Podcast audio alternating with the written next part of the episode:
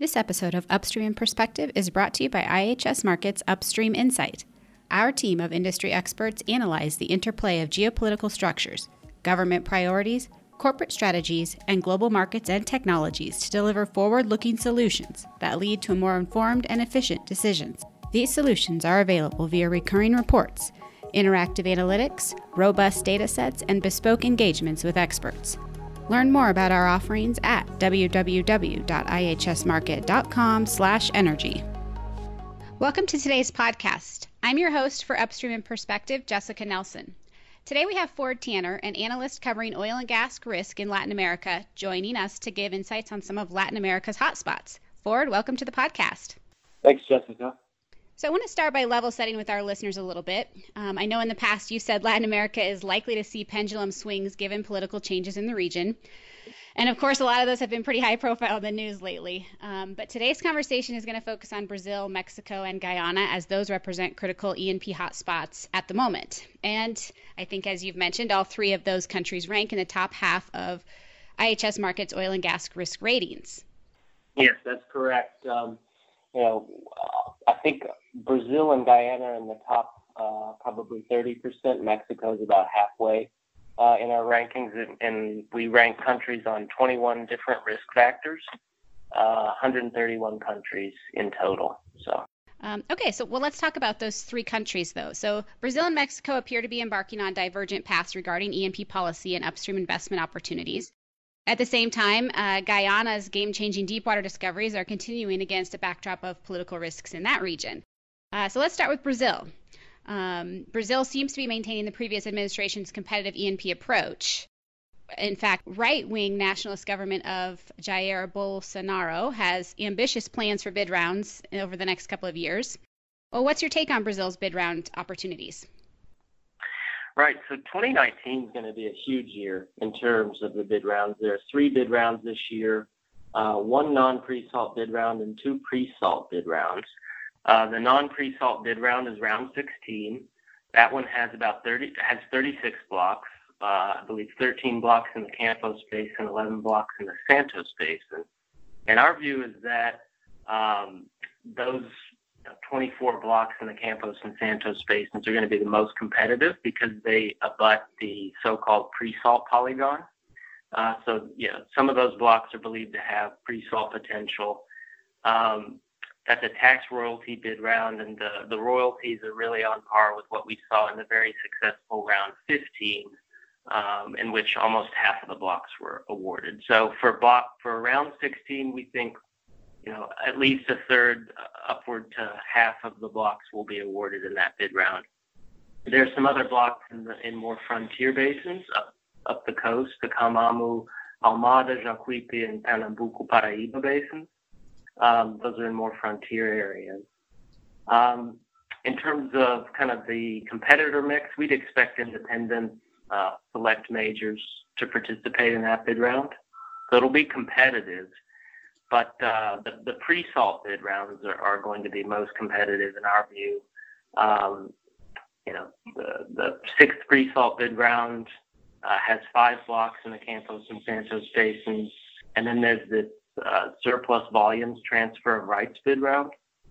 And IHS Markit uh, has done analysis. We we've estimated surplus volumes of the transfer of rights at around 7.4 billion uh, barrels of oil equivalent and recoverable. So, uh, you know, massive resource there. And in fact, uh, you know, if, if all the blocks in the TOR, the transfer rights bid round, are awarded, the signature bonuses alone would amount to about 27 billion uh, dollars, U.S. dollars. So, you know, given the scale of, of the pre-salt areas, uh, both in terms of resource and capital commitments, uh, we would expect the um, really the world's largest oil companies to to be the, the primary participants there. So majors, large national oil companies, and of course uh, Petrobras, Brazil's national oil company. So a, a very competitive year in, in 2019 in terms of the bid round opportunities in Brazil. And then thinking about um, kind of you know beyond 2019, we, we do anticipate continued bid rounds um, you know, in line with the schedule that the government has announced. Sounds like some good opportunities. Um, What about some risks associated with at least this year's bid rounds? Right. So um, in, in those frontier basins that I mentioned in round 16, uh, environmental licensing is probably the biggest risk.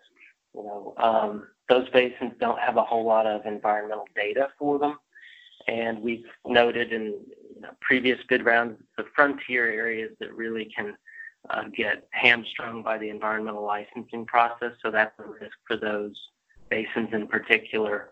Um, unitization is another regulatory risk that we've, we've analyzed, and uh, our analysis has shown that you know harmonizing operatorship, fiscal terms, local content requirements, all of that uh, can easily take a year when you you know do the negotiations between different companies and then bring in the government stakeholders uh, that have to be involved. Um, the bid rounds, all all three of them uh, this year, have blocks that could be sus- susceptible or subject to unitization across multiple contract regimes, which could make it even more complicated. So, you know, you've got tax royalty blocks abutting production sharing contract blocks and near the in and around the pre-salt polygon you know, those could be susceptible to unitization and it could be a lengthy process. And you mentioned that you expect some majors to be investors. Um, I know in the past some investors have raised concerns about how the government's anti establishment approach to politics might trigger new political risks. Do you share that concern also? Um, I mean, to some extent, yes. Um, I think one of the things we're watching, and it's been the case over the last you know months, uh, kind of a deteriorating relationship between the administration, the Bolsonaro government, and the oil workers unions. Um, over the last couple of years, we've seen the oil workers unions, you know, try to put legal injunctions uh, in an effort to stop Petrobras's divestments and actually even hold up bid rounds. They haven't been very successful in doing that. Um, kind of successful in delaying some of those divestments. Um, and I would expect that to continue under Bolsonaro. So, um, you know, that's a risk, and it is factored into our, our risk methodology that you referenced. Um, you know, we have a labor unrest score, and, it, and, and Brazil's labor unrest score really already reflects that. So we don't see major downgrades going forward. It's kind of already baked in. And are there any other risks facing upstream investors under the Bolsonaro government? Um, yeah, yeah. The fact that Bolsonaro, as you referenced, is anti-establishment. I mean, the, the, we've done some analysis on kind of coalition dynamics. Um, it, it's a different um, a different era, definitely in Brazil politically. I think the the fact that he's had trouble sort of cobbling together a, a working coalition could um, sort of undermine some of his efforts to advance a couple of other pieces of legislation um, to to uh, make Brazil's contract regimes more flexible, and even allowing uh, Petrobras to divest uh, up to 70% of its of its surplus volumes in the transfer of rights. So those are two kind of pieces of legislation that could be hung up, um, at least temporarily, you know, not necessarily permanently, but certainly in the near term because of kind of the unwieldy coalition dynamics there.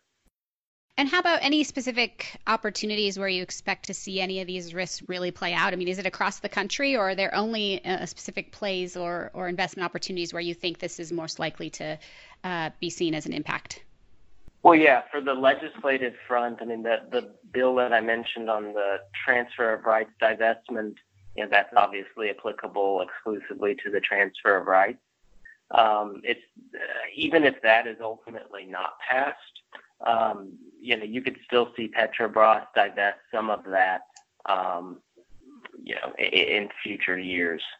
Um, it, it's a little bit politically um, sensitive, I, I, should say. Uh, Petrobras divesting, you know, large amounts of that area, but I think certainly, uh, kind of on a case-by-case basis, you could see Petrobras uh, move forward with, with divestments there. All right, so let's uh, let's turn to Mexico. Um, Now, in Mexico, the government estimates that E&P contracts awarded through the upstream opening between 2015 and 2018 entail a total investment potential of USD 162 billion over a 20-year period. That's assuming all these projects are commercially successful. And foreign operators in Mexico have already made a lot of important offshore discoveries. Now, I know uh, the, the election of leftist nationalist Andres Manuel Lopez Obrador as uh, Mexico's president has raised questions about um, whether the administration might offer new E&P investment opportunities. What do you expect in terms of, of upstream opportunities under uh, his government? Right. So Lopez Obrador has established a very ambitious um, crude oil production target for, for Pemex uh, targeting around 2.5 to 2.6 million barrels per day by 2024. Um, in order to get there, the government has provided some financial assistance to Pemex, but it's only about 13% of Pemex's 2019 budget.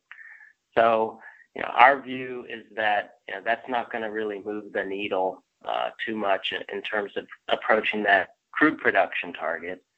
Um, actually, on the 24th of April, uh, Pemex announced service contracts for mature fields, the process extending from now into June 2020. Um, you know, that's kind of going back to pre-reform um, contractual models.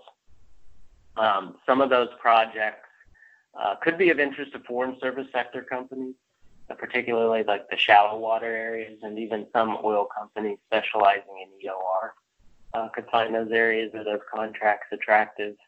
Um, but that's, you know, there again, I, I don't think that's going to be a game changer. Um, so what we're looking at is kind of when could we see a resumption of equity contracts?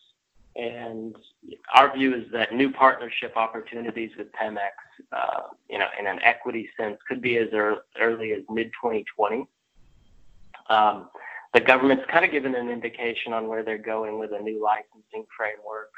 Uh, you know, retrenching, if you will, Pemex at center of E&P in Mexico. So that would mean, you know, more leeway for Pemex to select what it believes is the best partner in a given project, and you know, simultaneously kind of diminishing the institutional influence of the E&P regulator, the CNH. Um, you know, so you know, a reconfiguration of kind of the institutional apparatus. Pemex right now cannot directly conduct transactions uh, on an equity level with other companies. The CNH basically has to do that. Um, and so the idea would be eliminating the CNH's authority over that so that Pemex could conduct those those JV transactions directly. Um, yeah, so in terms of kind of details about what those partnerships could look like, you know, I think we would see higher equity stakes for Pemex and those JVs compared to the JVs over the 2015 to 2018 uh, timeframe. And, um, you know, you could see local content requirements being more demanding. Um, so, and maybe tighter fiscal terms, all of that, you know, kind of part and parcel of the more nationalist uh, political leaning of this of this particular government. Yeah, and just uh, want to uh, uh, make a note for our listeners: JVs, joint ventures, right? As you're talking about um, Pemex and yeah. some of their their influence. Yeah. So uh, that that obviously opens up some above ground risks in Mexico. Uh, anything else that, in your view, um, foreign investors may need to be aware of uh, during this presidency? Yeah, so um, a couple of interesting things happened recently. Um, on the regulatory front, we saw a reduction in requirements and shorter time frames for regulatory procedures, you know, in terms of approval and modification of work programs. Um, so that's a positive thing, certainly for, for foreign investors there. In the near term, we'd expect um, those companies to be able to expedite their work programs as a result of these changes. Um, at the same time, um, Lopez Obrador, kind of as part of the broader effort to sort of diminish the importance of the CNH, um, has enacted a 30% cut to that the regulator's budget for this year, and has not prioritized uh, replacing technocratic personnel at that at the regulator. So you know, on the one hand, you, it's like you have these countervailing forces of progress on one hand with the shorter time frames. At the same time, Um, you've got the, the regulator's budget who's supposed to approve all of these work programs. So, um, you know, one, one risk kind of over the longer term would be the impacts of the erosion of technocracy at the CNH. Um, you know, making it more susceptible to politicization. That's obviously a negative for companies. And then also, if the partnership framework moves forward along the lines that I stated, you know, without the CNH oversight, that could um, kind of make things less transparent, and, and obviously that, that would not be a positive for investor confidence in Mexico's upstream sector. So, a couple of risks there uh, on the regulatory side. All right.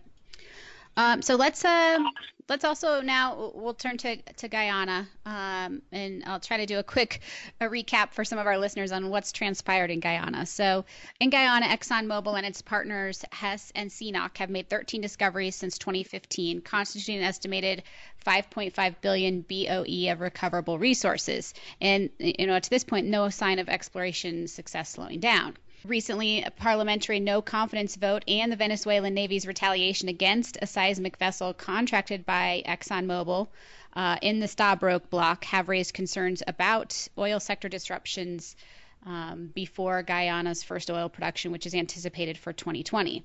Um, did I miss any key background details uh, there, Ford? Uh, no, that's an excellent summary, Jessica. Okay. And, and secondly, then, um, talk to us about how these political risks uh, shape Guyana's upstream outlook? Sure. So um, obviously, like you said, you set up the, the context very well. First oil production in Guyana anticipated for 2020, and then you have you know this no confidence vote, snap election due later this year, the Venezuelan retaliation kind of throwing questions into all of this as to whether or not you know those plans could be derailed. Um, our view is that they won't be derailed. I'll explain why. Um, politically, so, you know, in contrast to what we've seen in Mexico, where there's been a huge political pendulum swing, as you referenced, we don't anticipate that at all uh, for Guyana. You know, there are two political factions in Guyana. Both of them are very pro-investment. Both of them recognize that the, you know, economic fortunes of the country hinge on a continued – favorable approach to E&P because they're not producing any oil yet, so they still have to be nice to these to these companies. Um, so, you know, our view there is that even if there is a change in government later this year following an election, um, you're you're going to have basically the same approach uh, as you've seen over the last years. Um, so that's really important. Um, and that, that has implications for kind of future licensing too. You know, the authorities are talking about their licensing the kind of remaining areas that have not yet been licensed.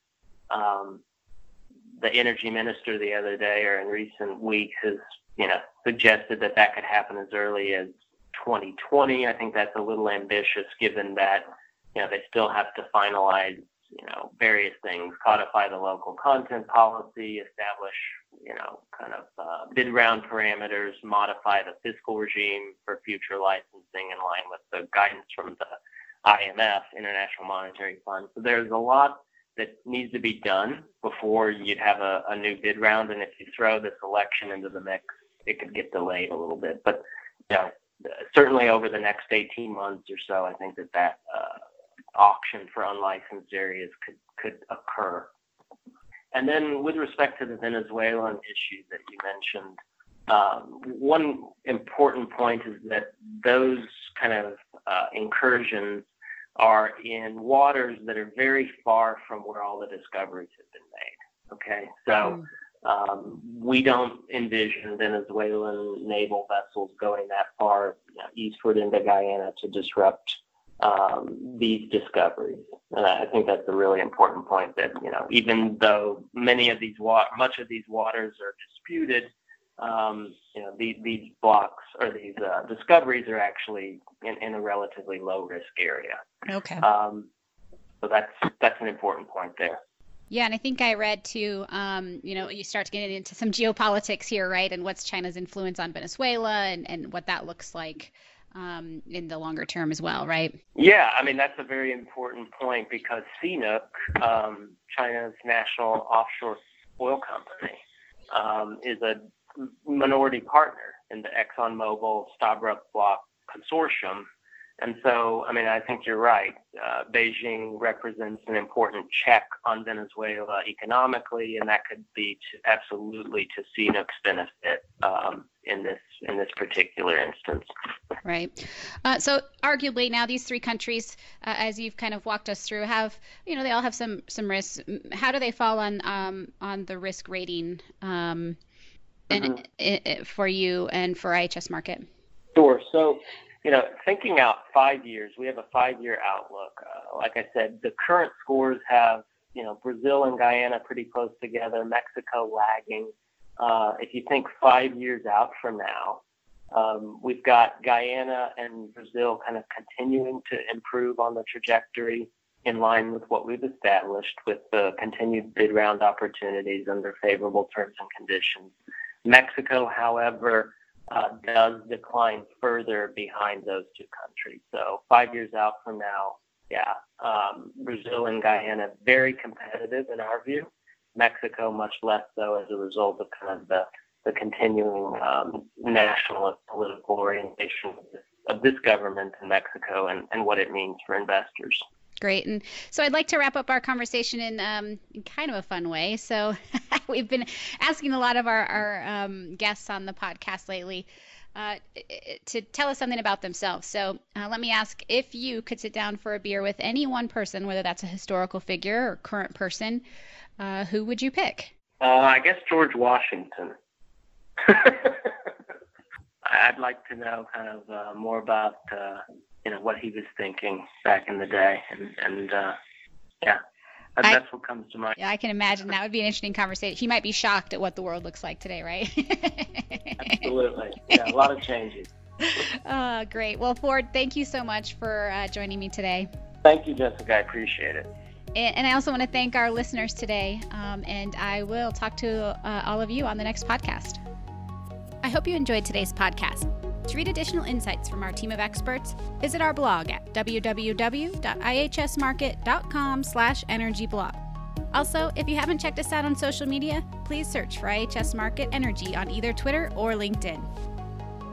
This podcast contains information and insights copyrighted by IHS Markit. To learn more about IHS Markit Energy Solutions, visit ihsmarkit.com/energy. That's ihsmarkit.com forward slash energy.